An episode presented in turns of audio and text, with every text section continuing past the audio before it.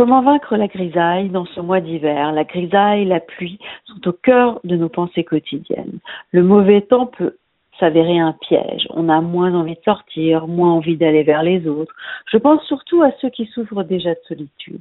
La tentation peut être forte de rester au chaud, chez soi, de ne pas ouvrir portes et fenêtres au monde extérieur. On a besoin d'une dose minimale de lumière pour se sentir bien.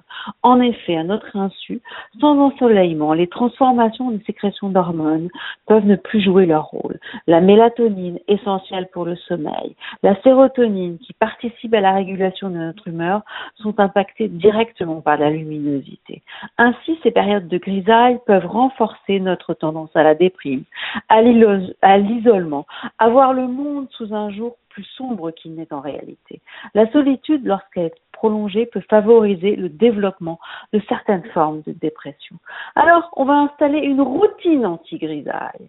On va décider de marcher quelle que soit la météo, d'aller plus vers les autres, les amis, le bénévolat, de sortir, d'aller à des conférences, des visites de musées, de visiter sa propre ville, d'ouvrir votre maison, d'essayer la méditation, le yoga, d'aller vers la nouveauté, d'imaginer le plus petit plaisir que vous pourriez faire demain.